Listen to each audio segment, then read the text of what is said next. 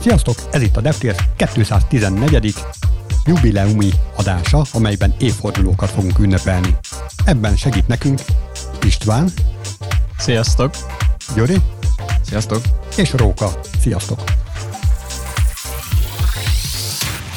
És milyen érdekes, hogy most nem ketten vagyunk, hanem egyből hárman. Hát ekkora ünnepléshez mindjárt mo- mondjam az első ünneplendőnek az évszámát? Ja, ja, pontosan ezért vagyunk hárman, mert nagyon sok születésnapot ünneplünk. Igen, igen, igen, igen. Szóval 42. Tudod, mi lett 42 éves? Te? Nem. az majd valamikor, vagy, vagy már elmúlt, ki tudja. Igen.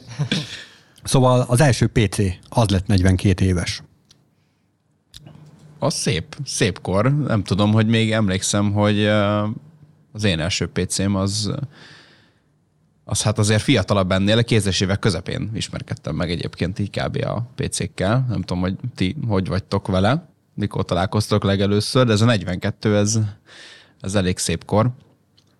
Hát én szerintem még ilyen 2005 környékén Na, találkoztam kb. én is, igen. Igen. Na hát ez a PC, ez 1981. augusztus 12-i. Ekkor lett bejelentve az eredeti PC, azaz Personal Computer.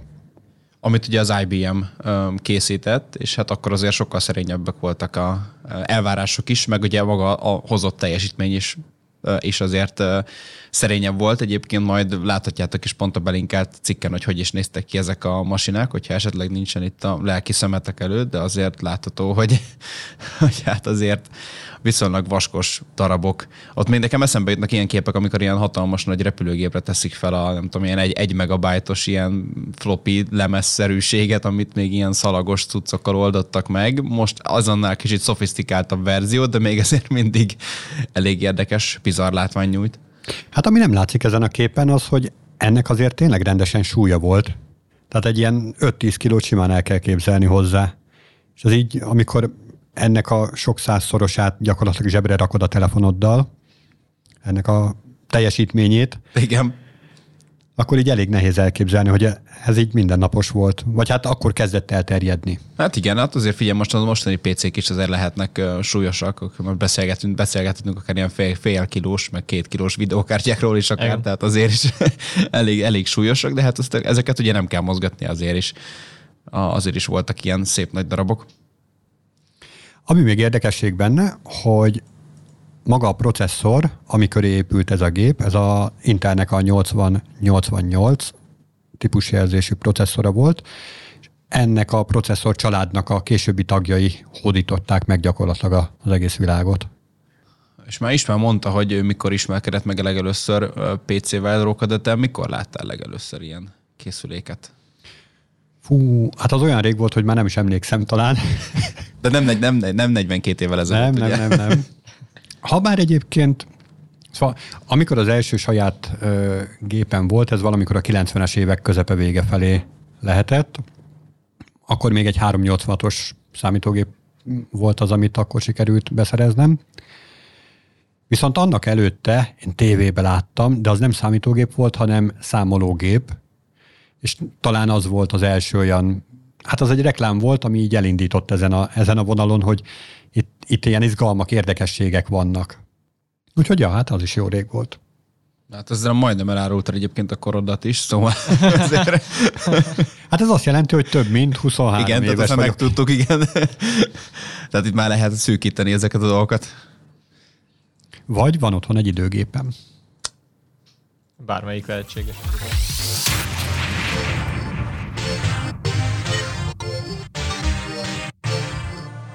És még kinek van szülinapja? Gyuri, neked? Hát Istvánnak, nem? István? Á, nem, nem, nem. Neki se. Ó, senkinek. Hát akkor nézzük tovább így a, így a technológiai híreket, és akkor nézzük, hogy kinek van még, kinek most, volt most szülnapja, vagy inkább itt Facebookon is meg lehetne ugye tekinteni ezeket, vagy legalábbis ismerősök tekintetében, de ott még ezért nincsen, hogy a cégeket is kiírja, pedig milyen jó kis feature lehet, hogy most kiírja, hogy mit tudom én, ez a cég, ez 10 éves, vagy, vagy 20, vagy valami ilyesmi amúgy, és akkor ünnepeljük együtt, és akkor valami kis összeállítás. De azért ilyen nem, messzire nem kell menni, a Google, aki 25 éves, lett, úgyhogy ez negyed évszázados pályafutásra tekintett vissza, és hát ja, van egy jó kis ilyen poszt, amit a vezérigazgató ezzel kapcsolatosan egy ilyen kis nyílt levelet írt, és van benne csomó visszatekintés, nosztalgia, illetve a jövőbe való tekintés is. Például nagyon érdekes az elején, azzal kezdi, hogy mennyire inspirálta őt, amikor számítógépen tudott e-mailt küldeni a rokonának, és mennyire frusztráló volt az, amikor több napba került, amíg válaszolt neki. Egészen egyszerűen nem azért, mert a hálózat volt ennyire lassú, hanem a hálózat azért sokkal-sokkal gyorsabb volt, mint a posta, viszont maga a levélküldés az, az megtörtént, ellenben a levélhez való hozzáférés az mennyire korlátozott volt. Ott elküldte Indiába a levelet, és akkor ott valakinek a munkahelyi számítógépén meg kellett ezt nézni, akkor ott valakinek le kellett írni a papírra, akkor azt a papírt el kellett vinni, akkor a választ azt lediktálni, szintén begépelni, és akkor lehetett rá választ küldeni, és ez több napba telt. És ehhez képest mennyire más az, amikor most csak egy chat alkalmazásban egy-két másodperc alatt váltunk egy gondolatmenetet, úgyhogy egymástól több száz kilométerre vagyunk. És Igen. fel se tűnik, hogy ez, ez, ez egy nagy dolog. És ráadásul bármilyen eszközön, ugye kb. ami, ami kb. áramforrás is kaphat most már azért ez mindenhol elérhető, nem csak számítógépen. Van itt egyébként egy nagyon jó kis um, kép még a Google-nak az első verziójáról, ugye ez 98-ból még ugye beta uh, verzió volt ez, és kicsit hasonlót, mint amit mint a jó pár előadás, jó pár adás előtt néztünk meg, ez a Wayback Machine, illetve a Web Design Múzeum. Ott lehet megtekinteni ezen régi verziókat a különböző ilyen webes alkalmazásokból, vagy szoftverekből, és pont kitett egy ilyet. A full legelső verzióját a Google-nek, szerintem ez még lehet, hogy még ott sincsen, sincsen fönn, mert ez, mert ez teljesen ilyen... Megelőzte bét, őket is. Igen, egy ilyen bétában futott Úgyhogy ja, tehát itt is meg lehet nézni ezt a képet, és hogy egyébként érdekességképpen, amiért is pont felosztom ezt a témát itt a 98-as képpel kapcsolatosan, hogy azért, hogyha most ránézek erre, akkor azt veszem észre, hogy igazából olyan sok nem változott itt az oldalon, tehát itt, itt pontosan arról tudunk beszélni, hogy ilyen timeless design van, tehát ez mindig így lesz, hogy akkor ott van egy kis Google logó, és alatta egy kis input mező, és a Google Search, és már ott volt 98-ban is ez az I'm feeling lucky, tehát hogy már ez, ez ott, ez ott megjelent, és így lehetett keresni, és igazából most egy-két lekerekítés van, meg, meg egyéb dolog, meg pár ilyen plusz feature, de maga a core, az egész az, az full ugyanazt, tehát sikerült egy olyan produktot itt alkotni, ami tényleg ez a időtálló minden esetben. Hát egyébként egy keresőtől nem is nagyon várnék más, mint egy darab input mezőt, és adjon találatokat. Meg a találati lista, igen, még az a, az a másik fontos igen, igen, igen. része. Az Abban mondjuk változott. Hát azért voltak benne változások, mert így, hogy milyen betekintőt enged, abban azért voltak előrelépések, illetve ugye Google-nek egy, egy olyan célja is van ezekkel a találatokkal, hogy te ne keresni, meg, meg találni akarjál. Szóval azért a Google-nek volt egy olyan célja is ezzel a dologgal, hogy te ne el akarjál navigálni az ő szájtjáról, hanem ott helyben találd meg azt az információt, amit kerestél. Gondolj csak az árfolyamokra, tehát most beírod, hogy melyik valutáról melyikre szeretnél váltani, és ott helyben megkapod. Nem kell elnavigálnod egy valamilyen pénzváltó vagy nemzeti banknak az oldalára, és ott kikeresned saját magadnak még egyszer, hanem hogy ott prompt megkapod azt az információt, amire keresel, és ez egyre több dologgal van így. Egyébként ez nekik milyen szempontból hoz értéket? Hát nem mész el a Google-ről, tehát a Google-ös hirdetések azok nálad célba találnak. Ja, csak lehet, hogy én már nem kapok hirdetéseket. Igen.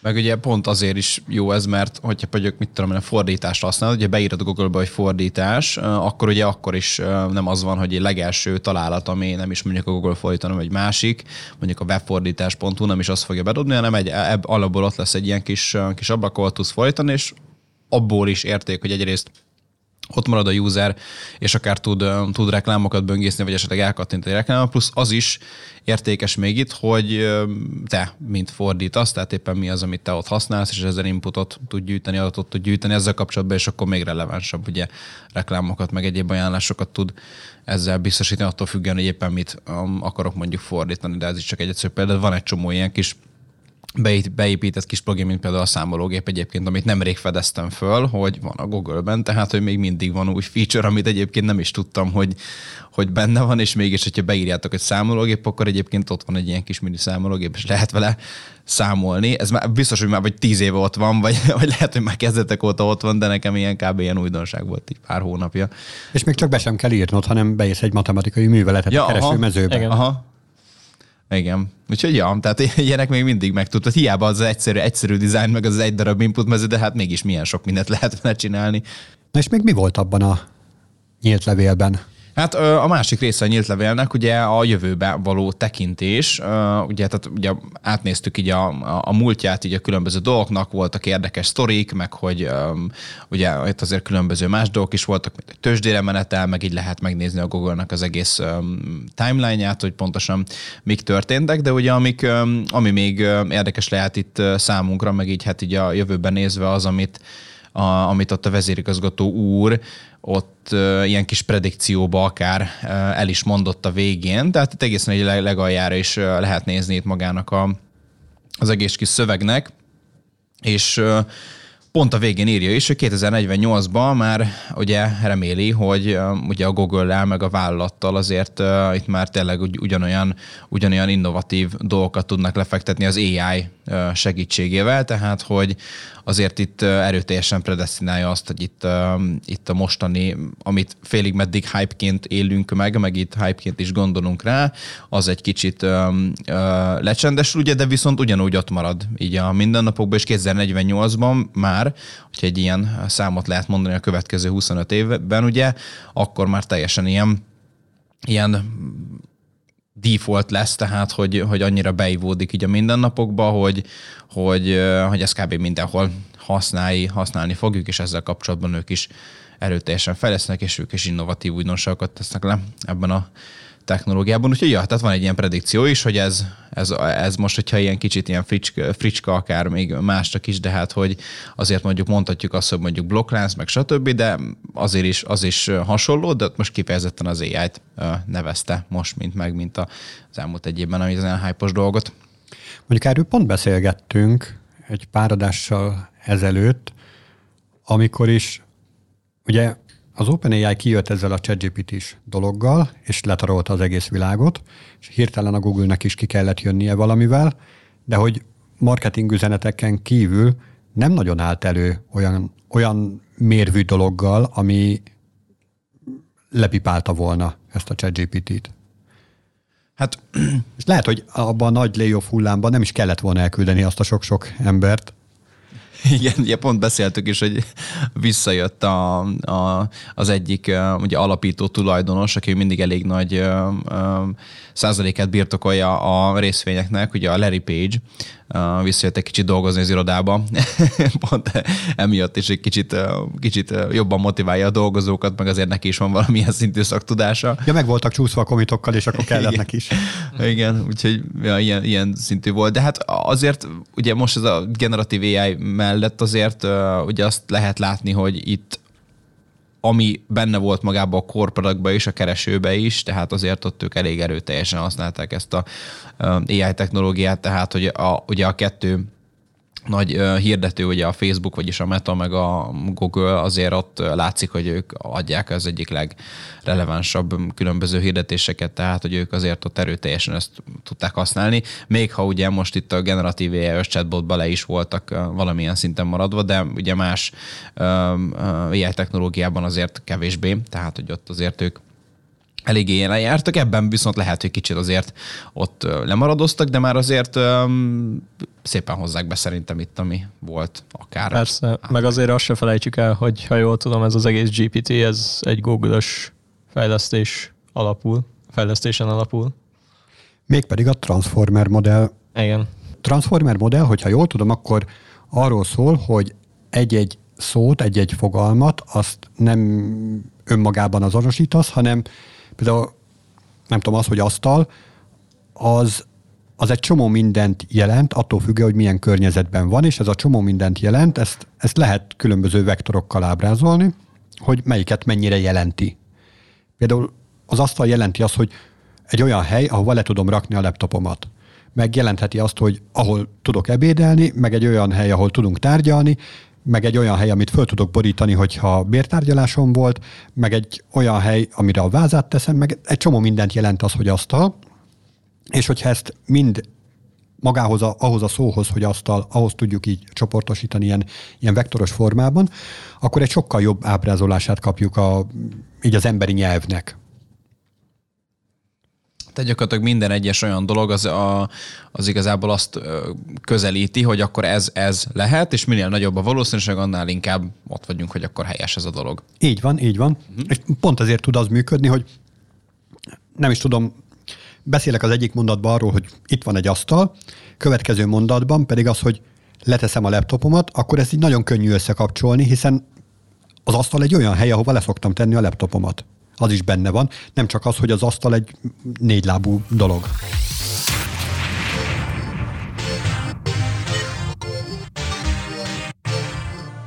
És ha bár ennyit beszéltünk az AI-ról, a... még egy kicsit róla. Igen, ebből sosem elég, ha már ez a jövő. És ez a jövő? Hát nagyon úgy tűnik. Igen, szeptember 11-én volt ez a, az AI Summit konferencia, és itt is volt szerencsénk meghallgatni egy Google-től érkező fejlesztési igazgatót, a Cloud AI fejlesztési igazgatóját itt Magyarországon, és ő is mesélt nekünk, hogy milyen fejlesztéseket végez éppen a Google AI technológiával kapcsolatban. Ha jól, emlé, ha jól tudom, kiemelte, hogy a webshopokba építhető chatbotot akarnak enterprise ügyfe, akár enterprise ügyfeleknek is árulni, és ezek a chatbotok teljes mértékűleg, hát nem teljes mértékűleg, de nagy részben ki tudnák váltani a customer support részt, illetve tudnánk ennek mindenféle kérdéseket feltenni, összehasonlításokat kérni bizonyos termékekről, és egyebeket csinálni, és hogyha valami olyannal találnánk meg esetleg, amiről nem tud, de azt mondták, hogy ez azért elég jól tudja már a dolgokat, akkor csak bekapcsol nekünk egy szimpla customer supportost, és ő át tudja venni tőle az egészet. Aki kap egy összefoglalót az eddigi beszélgetés, így pár mondatban, tehát rögtön tudni fogja, hogy miről van szó. És ugye ez is egy tök fontos lépés, mert egy csomószor van olyan, hogy felhívsz egy ügyfélszolgálatot, és akkor kapcsolgatnak ott a különböző kompetenciával rendelkező ügyintézők között, és mindig újra el kell mondanod, hogy mizu van, miért kerested őket, Szemben azzal, hogyha tényleg így átkéred magad egy emberi ügyfélsz, ügyfélszolgálatoshoz, akkor már ő neki ott lesz egy ilyen brief, hogy miről volt szó.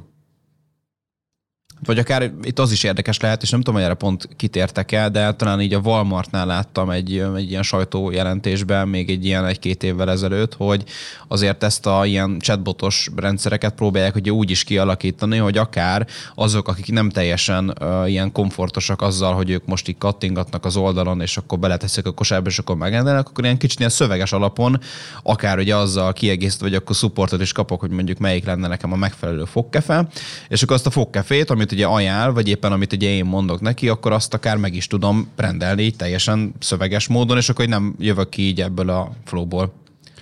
Sőt, hogy tovább menjünk, volt, nem is tudom, hogy melyik banknak képviselője, pont ezt, amit te is mondasz, hogy nem mindenki, tehát azt mérték ki, hogy nem mindenkinek komfortos az, hogy valamilyen banki rendszerben össze-vissza kattingatva elintézze a saját ügyes-bajos dolgát. Sokkal egyszerűbb, hogyha egyetlen egy helyen, akár szövegesen, vagy még inkább tovább menve, akár hangalapon, tehát igen, mondjuk igen. Egy, egy idősebb ember, én tökre el tudom képzelni, hogy tök jól elbeszélget a géppel, és hogyha az releváns válaszokat ad, akkor vele meg tudja oldani a, a kis problémáját, viszont egy bonyolult webes alkalmazásban teljesen eltévedne, és pillanatok alatt feladná az egészet. Hát, hogy akár nem csak idős ember, hanem a különböző uh, uh, ugye accessibility issue-val rendelkező uh, ugye felhasználó is uh, itt uh, tök jó segítséget tud ugye kapni, akár ugye um, bármilyen uh, olyan dologban, ami egyébként sokkal így, így fluentebb lenne mondjuk webes felületen, de mondjuk akár az is lehetne mondjuk vezetés közben, vagy bármilyen egyéb dolog közben is ezeket meg lehet, el lehet intézni, és akkor ezzel is kvázi gyakorlatilag itt sokkal fluentebb marad ez, a, ez az egész uh, élmény. Ugye volt még ezen a summiton érdekes előadás azzal kapcsolatban, hogy ugye mindenki nagyon várja a jogi szabályozását ennek, és pont emiatt nem is nagyon mernek így Európán belül befektetni ebbe, mert mindenki tisztában van vele, hogy ez a jövő, de hogyha olyan szabályozás érkezik, ami, ami ellehetetleníti az innovációt, akkor ez, ez, ez meg fogja ezt törni, és akkor teljesen fölösleges az összes befektetés. Szóval mindenki várja ezt a úgynevezett AI Act nevű törvényt, amit már, már elfogadtak, de majdnem, és akkor majd mindjárt, majd lehet, hogy jövőre lehet, hogy az Magyarország alatt fog pont érvényre jutni, akárhogy is. A, a fő koncepció az valószínűleg nem fog már változni, amiben az van, hogy négy kategóriába sorolják a, ezeket a mesterséges intelligencia rendszereket. A, a legdurvább kategória az, ami abszolút tiltott. Ebben vannak olyanok, nem is tudom, hogy honnan vették, gondolom a kínai mintát megnézték, hogy na, azt nem akarjuk. Ilyen társadalmi scoring például, vagy tömeges arcfelismerés, tehát, hogy ezt nem, ilyet nem szabad az EU-ban csinálni, és akkor ez alatt van három másik kategória, hogy, hogy nem nagyon problémás, kicsit problémás, meg hogy nagyon oda kell figyelni, ilyen kategóriákba szépen elsorolják ezeket az alkalmazásokat, és, és akkor ennek megfelelően lehet őket használni, meg különböző dolgokat kell vele bemutatni, hogy tényleg biztonságosak-e.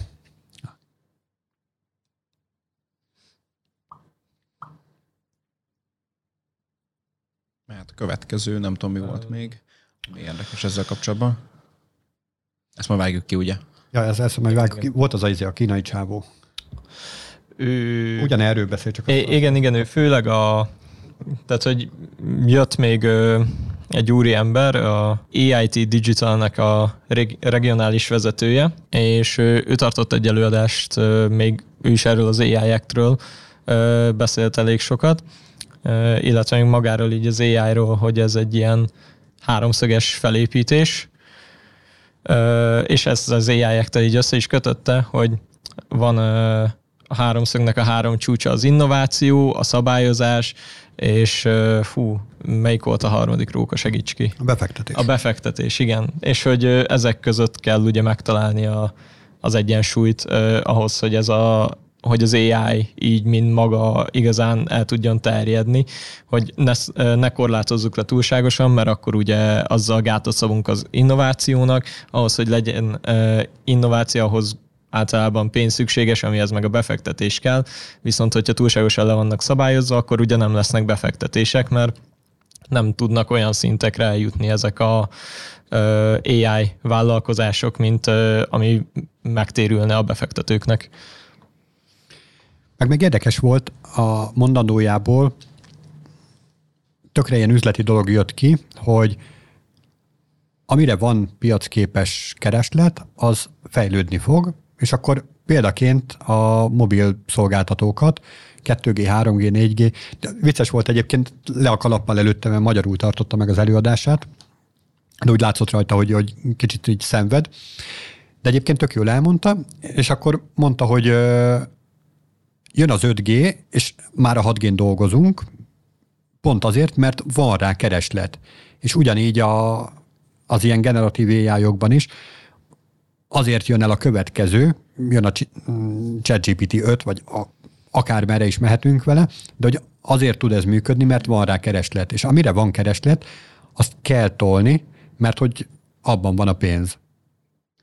Igen, amúgy pont az 5G-ről jutott eszembe, és nem akartam pont erre át vinni a témát, de azért itt még azért az 5G-nél azért jó néhány helyen még azért az infrastruktúra sincsen kiépítve, és milyen érdekes már egyébként, amit én abszolút okésnak tartok, meg helyén vannak is látok, de hogy már a 6 g dolgozunk, de ha belegondolunk pontosan mondjuk egy olyan településen, ahol még normális 3G is nincs, vagy 4G, ugye 3G-t megkivezet, de hogy mondjuk egy normális 4G hálózat nem elérhető, akkor azért ugye mennyire érdekes, hogy mennyire nyílik az olló, hogy már ugye ezen az évtizednek a végén akár már 6G is jó, jó néhány helyen lehet, de még valahol még ugye nem is éri meg ezt kiépíteni, mert hogy olyan kevés ember, vagy olyan a kevés kereslet van rá ugye néhány településeken, hogy akár ez még nem is, nem is releváns. Úgyhogy... Hát vagy pont azért kell majd kiépíteni, mert nem éri meg fenntartani a korábbi hálózatot. Ah, igen, mondjuk az is, az is jogos. Minek tartsanak fent egyszerre négy hálózatot? Igen. De egyébként még ugyanígy a, ez az úriember felhozta az IPv4, IPv6-ot is, ugyebár, hogy még majd már készen tíz éve az IPv6-os technológia, és körülbelül sehol se használjuk, mert annyira át kéne hozzá alakítani csomó mindent, hogy nem éri meg átállni rá jelenleg. Uh-huh. Hát amire van kereslet, az, az fejlődik, az fog fejlődni. Igen, és jelenleg arra még sajnos nincs. Ugye kicsit a 5G hálózatokra, az infrára visszakanyarodva, nagyon vicces, amit mondtok, hogy mennyire elérhető, de vannak olyan települések, ahol még áram sincs. Tehát, hogy így... Igen. Vagy, vagy, vagy akár mondjuk szennyvíz elvezetés, ugye igen, normálisan igen, megoldva. Igen, Tehát, hogy, és az meg már mióka, az ókora Rómában ez már meg volt oldva így egy jó ideje. Szóval, ja, hát nagyobb problémákkal is szembe kell nézni, de ettől függetlenül, tehát ez nem szabad, hogy gátolja. Az szerintem Abszolút. egy tök rossz hozzáállás, hogy ú, van ennél nagyobb problémánk is, akkor ezt félredobjuk, és akkor a másikat csináljuk, vagy, vagy nem csináljuk, mert az meg túl nagy. De mindegyiket kell tolni ezerre, mert gyakorlatilag az, az internet elérés, az most már lassan azt mondhatjuk, hogy kritikus infrastruktúra. Így Pont van. olyan, mint egy vízszolgáltatás. Uh-huh. Igen. De ez erről már egyes helyeken rebbentek is fel beszélgetések, hogy úgymond emberi alapjog is lehetne az internet, mert már lassan tényleg olyan, mint a víz sok helyen. Igen, igen, igen. igen.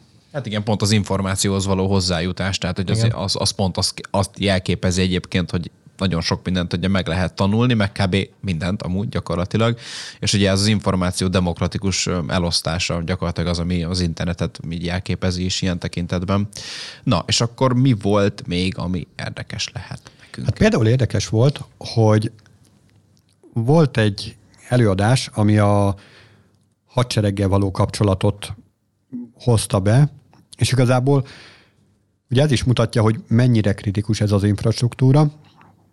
Csomó esetben ö, olyan támadások érkeznek, ami így interneten keresztül lehet valamilyen mondjuk áramot vagy vizet ö, szabotálni az ellenségnél, vagy akár fizikai támadás érkezik olyan internet szolgáltatók ellen, ahol ezeket a rendszereket lehet majd utána távirányítani.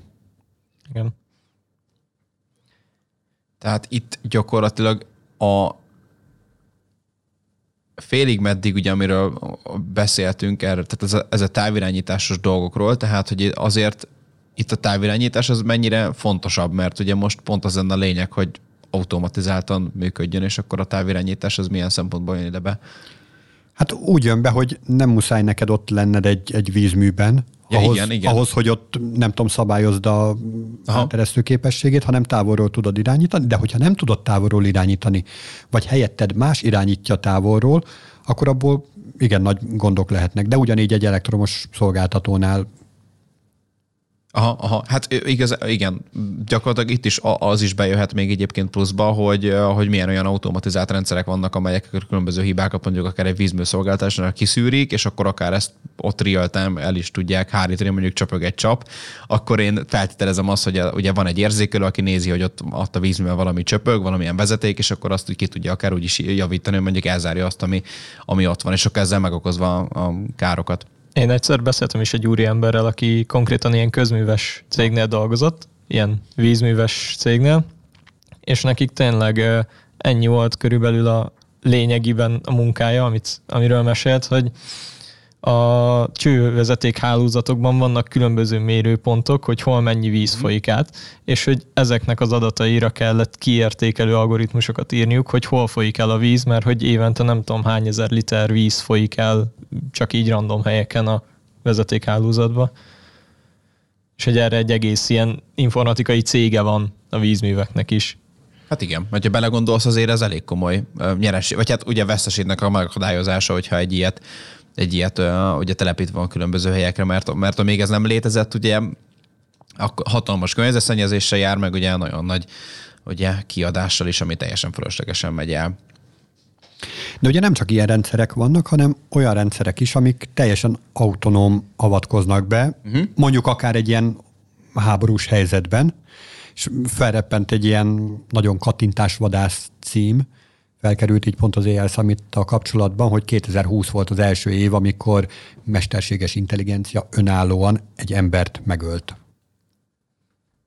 Na, és akkor itt, itt valami, tehát hogy ott az ki lett értékelve, hogy mi alapján történt ez, vagy mi alapján hozta meg ezt a döntést? Tehát ezt tudjuk, vagy egy fekete box? Hát valószínűleg fekete box. Igen. Itt igazából az az érdekes, hogy tényleg, tehát ha jól emlékszem, egy libiai helyzet volt, és ott teljesen át volt adva az irányítás a mesterséges intelligenciának, hogy itt vannak a katonák, ezeket kell hatástalanítani. Aha, aha. Vagy, vagy valami védelmi mechanizmus volt, vagy konkrétan az, hogy a támadó mechanizmus? Passz. nem, nem, nem, tudjuk. nem tudod. Igen, Líbia. Líbia volt. Egy uh, drón ölt, ölt embert önmagától igazából ezek a drónos műveletek azért már jó ideje működnek, csak akkor most gondolom olyan drón volt, aki, aki nem, uh, nem irányították ugye távolról, hanem az történt, hogy ez teljesen automatizálva. Auto, igen, igen, tehát hogy ez, ez automatizáltan, ez ezért volt ugye egy fontos pont. És akkor ez végül nem úgy történt, hogy ez hibából csinálta ezt meg, hanem ez konkrétan úgy volt a rendszer lefejlesztő, hogy ezt, ezt, ezt csinálja is meg. Tehát ez nem egy hiba volt, gondolom. Nem, nem, ez szánt szándékkal. Aha. Tehát ott az emberi operátor az valószínűleg egy ponton átadta a vezérlést, mert hogy sokkal pontosabban lehet egy ilyen edge computinggal, mert gondold el, hogy ül Amerikában valaki, aki így távirányítja a cuccot, és hogy akármilyen gyors sávszélesség, azért van egy kis késleltetés, mire odaér a jel, hogy na akkor most kell lőni, addigra elhajol, meg mit tudom én.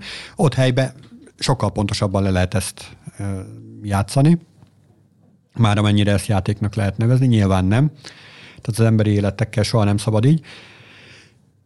De hogy ez egy igen fontos mérföldkő volt, amikor egy gépre bíztuk azt, hogy most valakit megöljön. Aha, de jövőben akkor ez jöv, tehát jövőben akkor ez reális dolog lehet, hogy amikor ez megfelelően működik, ez a rendszer, akkor ez így bevett gyakorlat lehet, mert ugye egyrészt valamilyen szinten azért, hogyha tényleg indokolt volt ez a beavatkozás, és, és a megfelelő embereket ö, ö, találta ugye ez, ezzel, akkor ez gyakorlatilag sokkal ö, ilyen nem is az, hogy humánosabb, hanem sokkal bal, bal, veszélytelenebb dolog lenne, mint hogyha valaki ugye tényleg ott ott saját maga irányítja a drónt, vagy akár ugye ott a bevetés helyszínén saját maga tartózkodik. Hát ja, itt az egyik kerekasztal beszélgetésnél ott felmerült a kérdés, hogy na igen, és akkor mi van akkor, hogyha egy ilyen rendszer elé oda teszek egy ellenséges tankot egy barátságos óvoda udvarára, ahol az óvodások ott vannak körbe a tank körül. Igen, ez egy, hát ez egy nagyon fogos kérdés, igen. Tehát, hogy... És hogyha sima algoritmusok dolgoznak benne, akkor látja, hogy ott egy ellenséges tank, és akkor puf lelövi, és nyilván az összes óvodás ott, ott helyben meghal. Hát vagy kiértékeli, hogy, hogy ezt, de nem. De ugye pont ez szükséges, és ehhez már tényleg olyan mélységű mesterséges intelligencia szükséges, aki ezeket az összefüggéseket mm. kell, hogy lássa, hogy mekkora kárt okozhat azzal, hogyha ott most megsemmisíti az ellenséget. Ah, és akkor mérlegeli a dolgokat. Igen, és hát ezt ember is, ember emberről máshogy értékelné valószínűleg a helyzetet. Tehát, hogy hogy várhatjuk el a mesterséges intelligenciától, hogy akkor adjon egy olyan megoldást, ami úgy jó is, meg, meg hogy ebben az esetben mondjuk kinek a felelőssége. Aha. Hát ilyen esetben akár az lehet a megoldás, hogy van egy fallback ág gyakorlatilag, ami azt eredményezi, hogy ilyen esetekben, amikor egy ilyen beavatkozásnak a ilyen pár másodperccel miatt beavatkozna, egy gyakorlatilag egy olyan jelet küld ez a rendszer, hogy akkor itt van egy ilyen döntéshelyzet, amit el kell dönteni. Nekem ugye nem áll jogomban, mert ugye egy gyakorlatilag egy gép vagyok, és akkor egy olyan helyzet van, ami nagyon necces, hogy most akkor ez igen vagy nem, akkor egy döntéshozóhoz kell ezt azonnal csatornázni, és akkor ő meghozza a döntést, és akkor neki a felelőssége lesz ez. Ó, hát ez nagyon kényelmes helyzet, de gyakorlatilag ez nem, nem egy működőképes. Szóval kicsit távolabbról nézzük, az én véleményem az, hogy az összes háborút el kéne kerülni. Tehát az, hogy... hogy Ez a nulladik, igen. igen. igen. Tehát az, hogy embereket ölünk, azért, mert hova húzunk egy vonalat a homokba, tehát szerintem nettó hülyeség. De, de ha már ezt csináljuk, akkor, akkor, és nyilván akkor be kell vetni az összes technológiát, hogy minél kevesebb áldozattal lehessen olyan dolgokat elérni, ami egyébként a, a legtöbb ember javát szolgálja. Tehát lehet, hogy egy autokratikus vezetőt el kell távolítani, mert, mert ő sokkal nagyobb problémát okoz, mint hogyha nincs eltávolítva.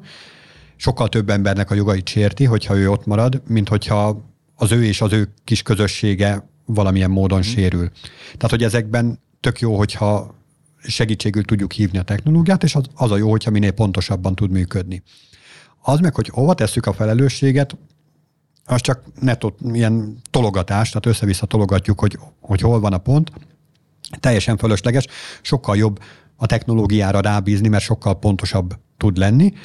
Most még nem állunk ott, hogy minden szempontot figyelembe mm. tudjon venni. De egyébként ezt az önvezető autóknál is felszokták hozni, hogy Na és akkor mi van abban a helyzetben, hogyha közeledik 120-szal egy zebra felé, de pont ott van egy kiskutya, és hogyha jobbra rántja a kormányt, akkor egy óvodás csoportot üt el, hogyha balra, akkor pedig egy nyugdíjas csoportot üt el.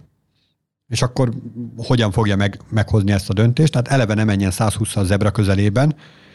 Hát mert nem is fog, mert ugye Igen. önvezetés, tehát Igen. ugye ott az, az már ugye... E- egyik oldalról, másik oldalról nekem nagyon rég voltak reszvizsgám, de én nem emlékszem ilyen kérdésre, hogy lett volna, hogy előttem van egy kiskutya, el fogom ütni garantáltan, de ha jobbra húzom, akkor egy óvodás csoportot ütök el, ha balra, akkor nyugdíjas csoportot, és akkor mi a jó válasz? Tőlem ilyet nem kérdeztek, de még csak Tőlem hasonlót se.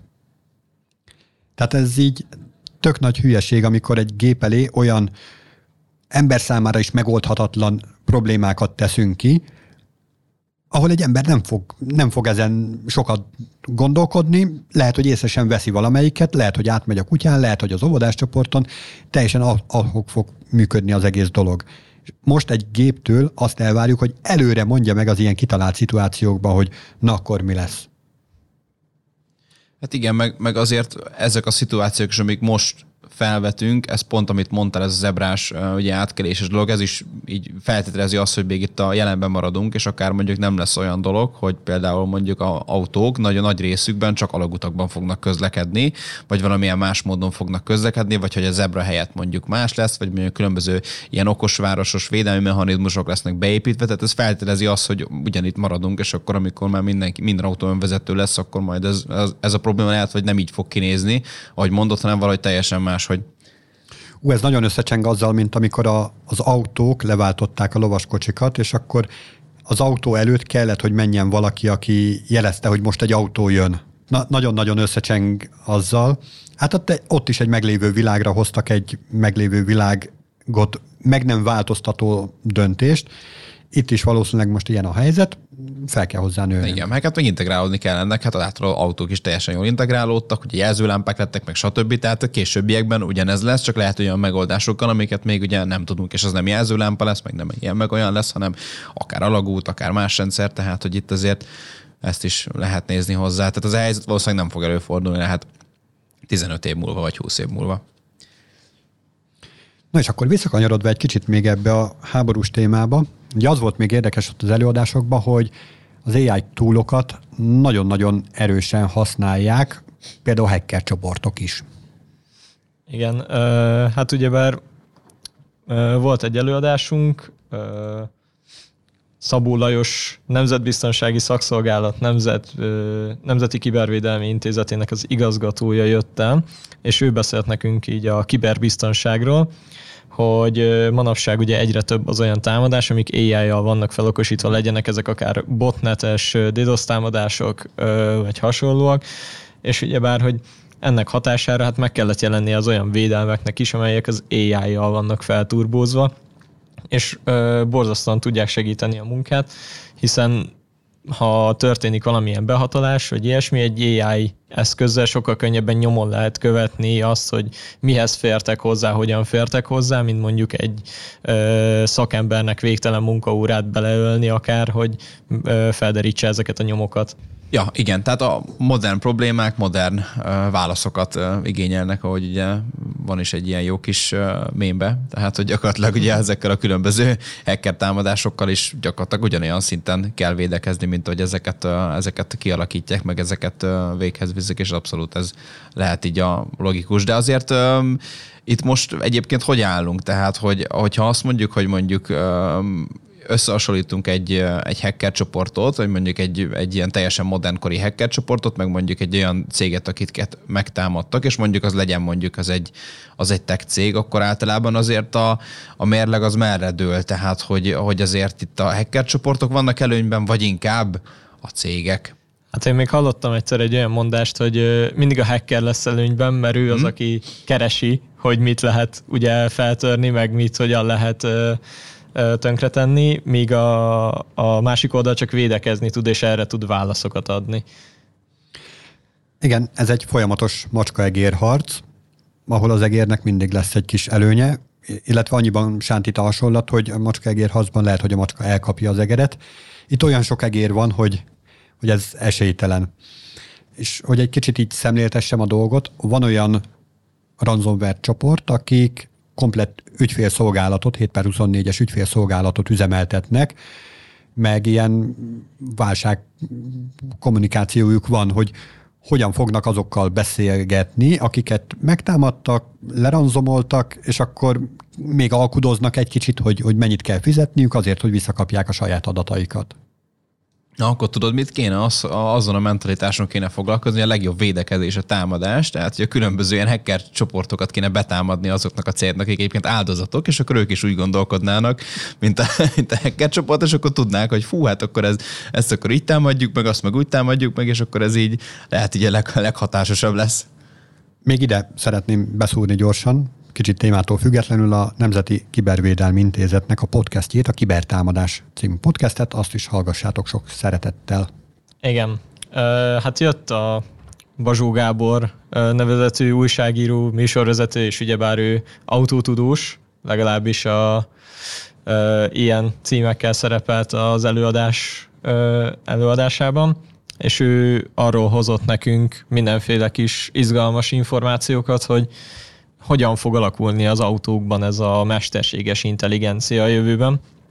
És hát az előadásának az volt a címe, hogy nem lesz autó AI nélkül, mivel hogy manapság már annyi ilyen vezetéssegítő, illetve ilyen biztonsági funkciót kell építeni, és ebből egyre többet kell majd építeni az autókba, hogy ezeknek annyi mindenre kell figyelniük, hogy ezekhez már egy ilyen nagyon-nagyon fejlett mesterséges intelligenciára lesz szükségünk.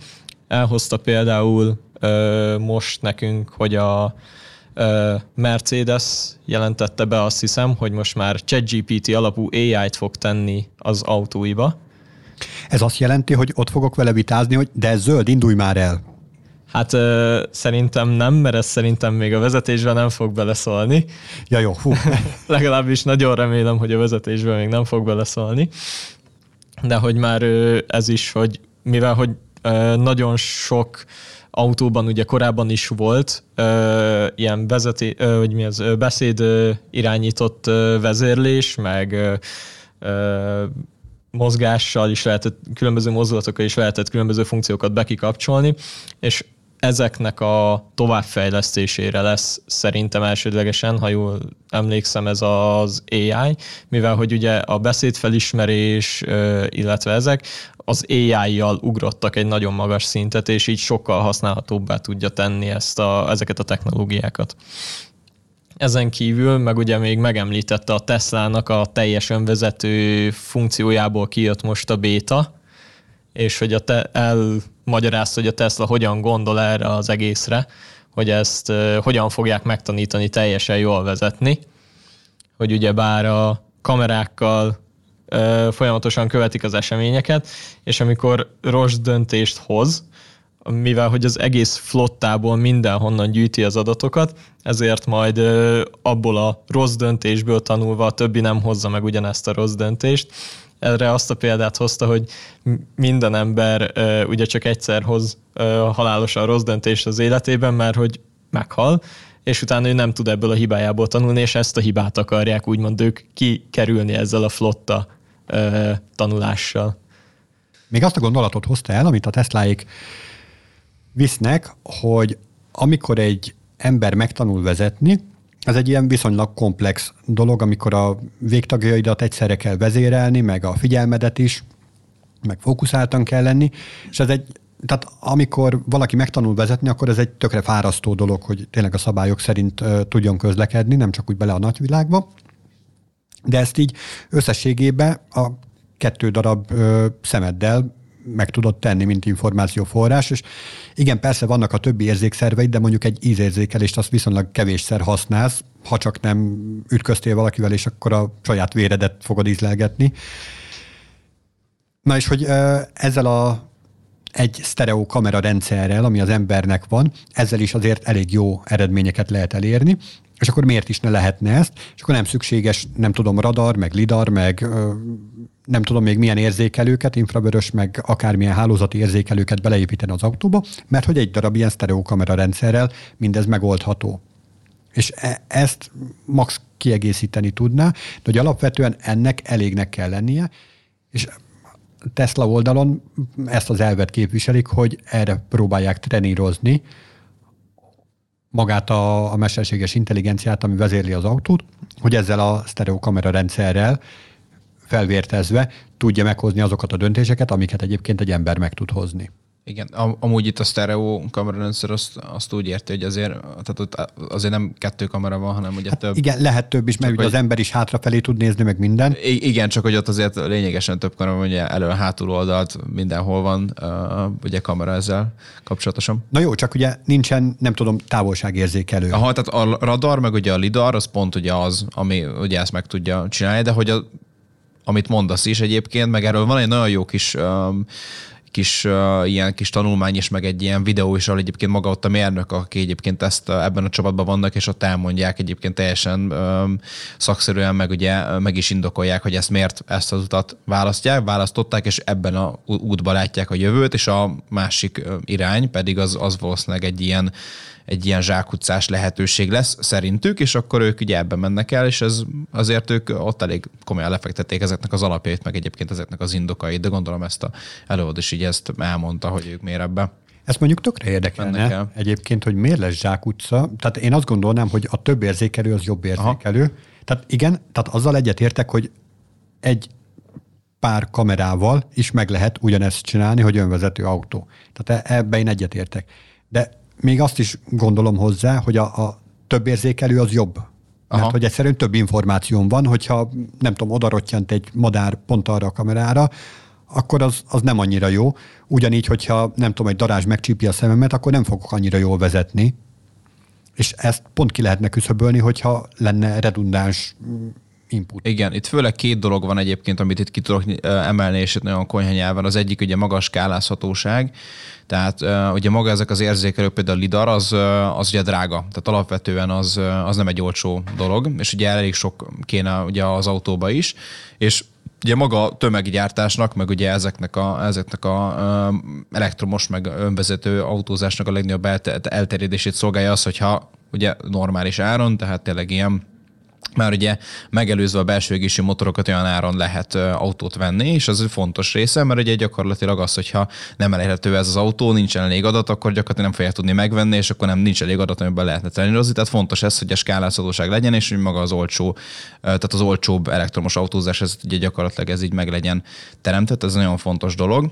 A másik része pedig azt tudom mondani, hogy maga ugye az összehangolás ezeknek a rendszereknek, tehát az, hogy összehangolom a radart, összehangolom a lidart, összhangom a kamerarendszert, akkor általában itt ilyen különböző problémák szoktak felmerülni, hogy akkor most ez melyikre kell hallgatni, és akkor ott azt így, itt megfelelően úgy össze, összehangolni ezeket, hogy, hogy az úgy fluenten működjen, az még egy olyan dolog, ami, ami nem, nem okés, tehát az nincsen jól megoldva, és valószínűleg nem is lehet és, és ezért választották ezt út, hogy legyen egy, most egy ilyen szoftverfejlesztősen mondja, egy single source of truth, ami ugye egy kamerarendszer, meg ugye maga hogy az AI, ami ugye alatta van, de ugye ez gyakorlatilag egy, de hogy az inputot maga a kamerarendszerből kapja meg, és akkor az biztos, hogy az lesz, és akkor a különböző gépétanulásos, meg képi felismerések modellek alapján ez abszolút tud működni, távolságot számítani, stb. Tehát ezek, ezek mind úgy, mind úgy működnek. Tehát ez a kettő dolog, ez a skálázhatóság és a fenntartható elektromos autó gyártása, tehát hogy megfelelő áron, meg meg ugye maga ez összehangolás, az amit kettő dolog, amit egyébként itt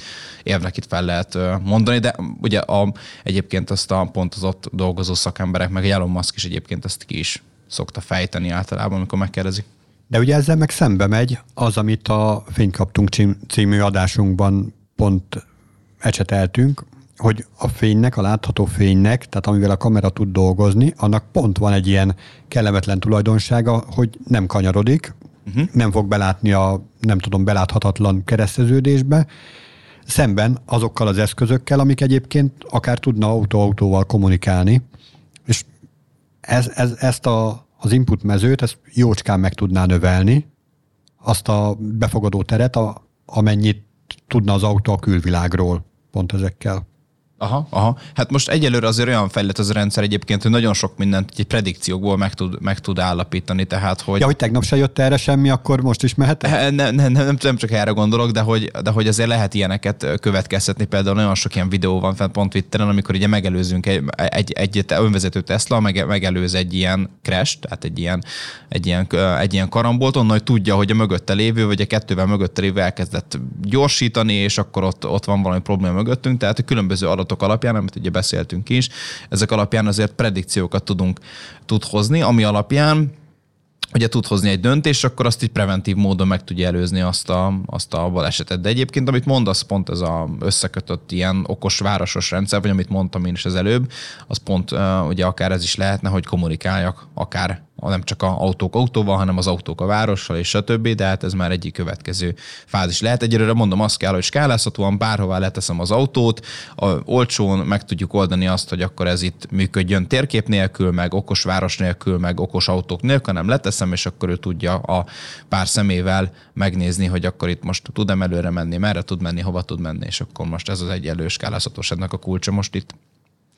Igazából csak annyit, hogy a ez a tud prediktálni, mert hogy ezt látja, meg azt látja, ez szerintem, ha több szenzor van, akkor is pont ugyanúgy meg tudja tenni, mert hogy azokból a szenzoradatokból is tud valamit prediktálni, mert akkor is elkezd hozzánk közelíteni ez az autó. Én nem akarok kiállni egyik fél mellett se, én valahol inkább így a kettő között látnám a sikert, hogy kellenek bizonyos biztonsági funkciók, de persze nem feltétlen kell az összes. Tudom, már úgy szeretnéd, tehát a kettő között úgy lehet, hogy beépítik a lidart, de nem kötik be. Igen, igen, valahogy így. Vagy prémium szolgáltatás és előfizetéses modellben. igen. Egyébként ezen gondolkoztam is, hogyha már idáig jutna az AI, akkor az azt jelenteni, hogy olyan erős hardvereket kellene tennünk az autókba, mivel mindent lokálisan kellene kiszámolni, mert hogy nem mondhatod azt egy önvezető autónál, hogy bocsi, lassú volt az internet, ezért nem tudott vezetni, tehát, hogy olyan erős hardvereket kell tenni az autóba, amik ez, ezt képesek üzemeltetni folyamatosan, ami nem tudom milyen mértékben fogja megdobni ezeknek az autóknak a költségét. Illetve még volt ez az önvezető városos, arra annyit akartam, hogy ha ilyen infrastruktúránk lesz, addigra lényegében, hogyha az összes autó önvezető, vagy tudnak egymás pozícióra, pozíciójáról algoritmikusan is tudnának menni az autók körülbelül, tehát hogy ahhoz meg már nem kellene mesterséges intelligencia, mert hogy tudják, hogy vannak a lámpák, tudják pontosan az összes többi autó helyzetét, legfeljebb még az ilyen vészfékezésekre kellenek a különböző szenzorok, vagy kamerák, vagy ilyesmik, hogy felismerjék, hogy egy kisgyerek kiszalad az út közepére, vagy hasonló. A négyes metró így működik, ugye, gyakorlatilag. Igen, igen. Tehát, hogy, hogy ott, ott meg én már nem feltétlen azt mondom, hogy oda egy nagyon erős mesterség, nagyon okos mesterséges intelligenciára lenne szükség, ami persze kell néha döntést hozni, de szerintem sokkal kevesebb olyan döntési szituációba tud kerülni, ahol, ahol ö, ilyen kétes helyzetek vannak. A négyes metró az algoritmikus alapon működik, vagy pedig valamilyen mesterséges intelligencia van benne?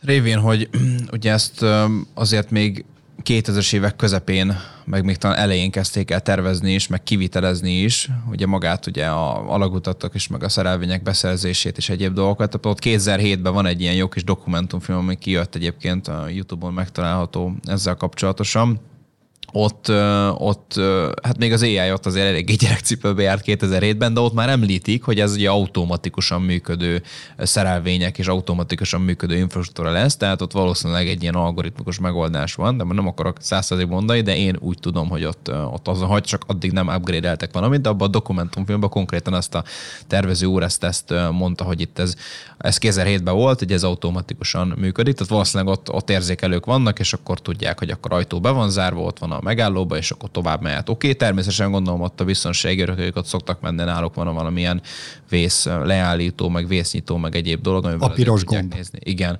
hogy, a, hogy azért most valami akkor történt, és akkor valami ilyesmi, de szerintem alapvetően ezt a pár inputot egyébként nézi, és hogyha belegondolsz, amúgy ez ott elég ismert, hát elég egyszerű a közlekedés.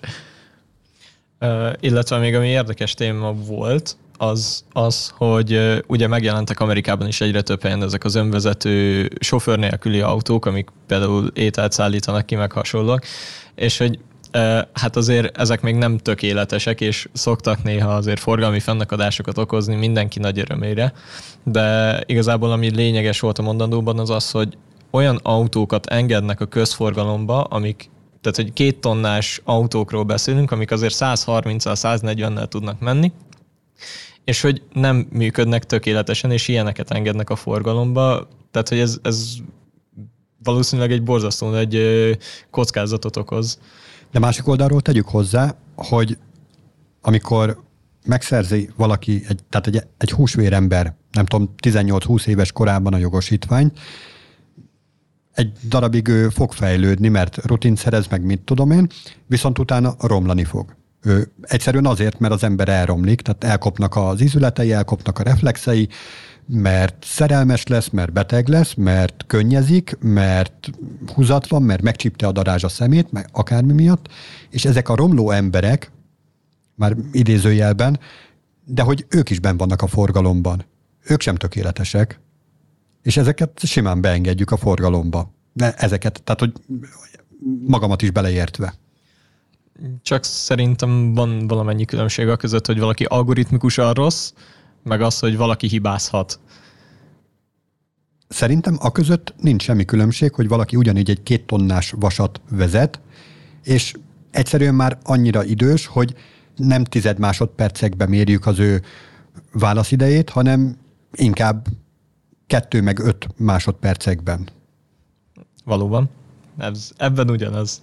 És pontosan tudom, tök idegesítő, amikor nagyon üres úton este 60-nal döcög valaki.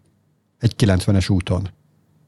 És 60-nal megy végig, egyszerűen azért, mert tudja magáról, hogy nem biztonságos. Ő ben van a forgalomba. Bármikor átmehet a gyerekeimen.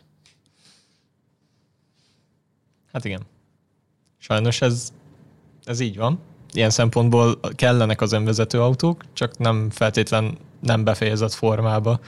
Hát vagy akár alternatív megoldásként ilyen esetben azért gyakran vokális ők ezzel kapcsolatban, hogy tömegközlekedéssel kell menni, és akkor Igen. nincsen ezzel kapcsolatban probléma. Tehát mindenki tudja, aki, hogy akár nem, nem képes vezetni, vagy nem olyanok a képességei, vagy egyszerűen szimán csak biztonságosabbnak tartja a vonatozás, ugye környezet kímélőbb is pluszba, tehát hogy, hogy az, az egy nagyon jó alternatíva egyébként, és bátran ajánlom egyébként. Amikor rendelkezésre áll. Hogyha mondjuk olyan településen laksz például. Abszolút, igen. Meg amikor nem késik fél órát. Igen. Még ha csak, ha csak annyit, igen. Na és akkor levezetésnek volt még egy tök jó előadás, vagy hát ilyen gondolatébresztő, ami a művészetről szólt, ami nagyjából arról szólt, hogy mit ér az a fajta művészet, mondjuk előtte a puzséros részben is belekanyarodtak már ebbe, szóval mit ér az a művészet, ami, ami olyan, hogy egy gép teljesen le tudja másolni, hibátlanul, és hibátlanul előre tudja jelezni. Ugye a korábbi cikkben ott média résztvevők voltak jelen, és valahogy a, a, arra helyezték, hegyezték ki a dolgot, hogy mi van akkor, hogyha az újságírók a valamilyen minőségű munkáját, azt teljesen kiváltja az AI, és akkor utána erről gyorsan el is kanyarodtak arra, hogy mi van akkor, hogyha tökéletesen hibátlan, megkülönböztethetetlen cikkeket fog majd generálni az AI. Sőt, olyan cikket, amit önmaga sem fog tudni megkülönböztetni a generáltat, meg azt, amit ő saját maga írt, mert egyszerűen elfelejtett, hogy mennyi mindent írt már az elmúlt évek során. És akkor, hogy ennek milyen piaci értéke lesz egyáltalán. Ki fog ezért fizetni? Mert ugye felmerült az, hogy igen, akkor nagyon fel fog értékelődni annak a szerepe, hogy valaki kézműves cikket állított elő. Most tök mindegy, hogy cikkről beszélünk, vagy pedig művészeti alkotásról, mondjuk egy fotóról, festményről, vagy akár egy hanganyagról, vagy egy reklámanyagról. Ugye az utolsó előadás pont erről szólt. Tehát mindegy is, hogy melyikről beszélünk. De hogy vajon annak van-e hozzáadott értéke, hogy konkrétan erről tudom, hogy ez valakinek a, a kézműves műve. És hogyha ha ez teljesen megkülönböztethetetlen, akkor nem sok hozzáadott értéke van annak, hogy ezt egy ember állította elő. És akkor volt még egy kis gondolatmenet a, azzal kapcsolatban, mivel állatira nem értettem egyet, hogy jó, jó, hát akkor majd megcímkézzük a, azokat a műveket, amik, amikben AI segítsége volt benne. Hát mit tudom én, egy nagy reklám egy, egy stockfotón, ott lesz apró betűvel a jobb alsó sarokba, hogy nem tudom, generálva ilyen-olyan AI által. De nettó hülyeség, mert hogy most is, a mai világunkban is annyi-annyi sok kép van, képi anyag, hanganyag, akármi, amit nem tudom, Photoshoppal korrigálnak ki. Oda sem írjuk oda, hogy nem, nem, nem, nem, ez nem az eredeti, hanem ez egy kicsit meg van bingizve.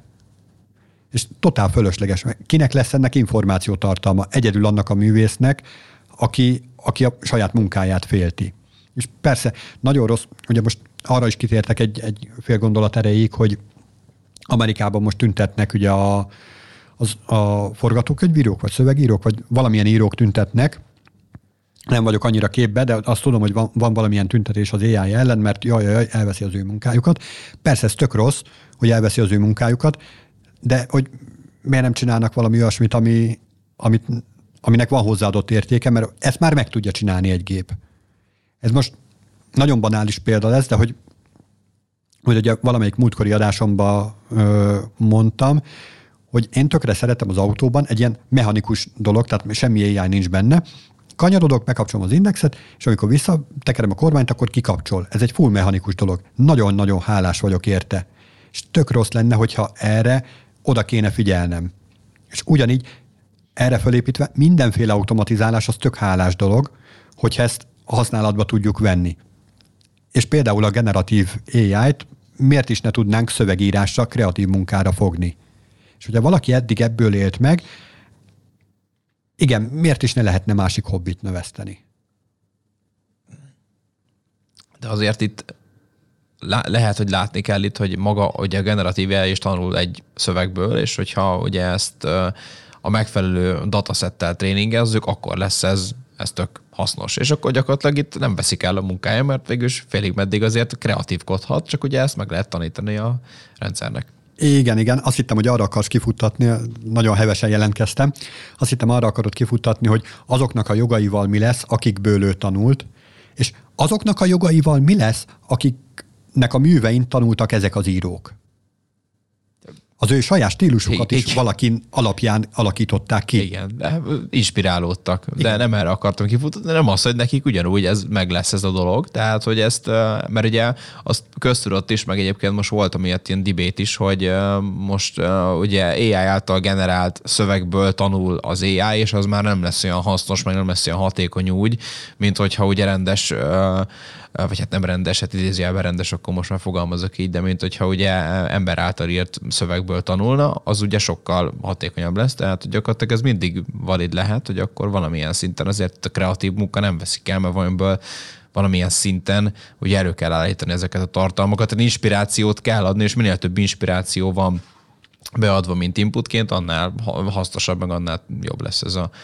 ez a szöveg. Tehát szerintem itt az megmaradhat ez. Kicsit felturbozva mondjuk egy kis ai és akkor onnan is lehet inspirálni. Tehát egymástól lehet egyébként inspirálódni. Én, hogyha beírok valamit, valamit, egy ötletem van, és akkor beírom a ChatGPT-be, hogy szeretném ezt kiegészíteni, vagy, vagy valami más perspektívet, akkor mond valamit, de lehet, hogy azt nem full, csak oh, akkor beugrott most ez, mert most írta azt, és akkor beugrott ez, és akkor én már tovább tudom gondolni, és akkor gyakorlatilag ez egy ember általi készített szöveg lesz, és akkor oda-vissza ez a kölcsönös ilyen produktív produktivitás növelés, ez szerintem mehet, hogy mint az AI is tanul, mint pedig én is, és akkor így gyakorlatilag egy jó kis ilyen egyveleg lehet ezzel kapcsolatosan.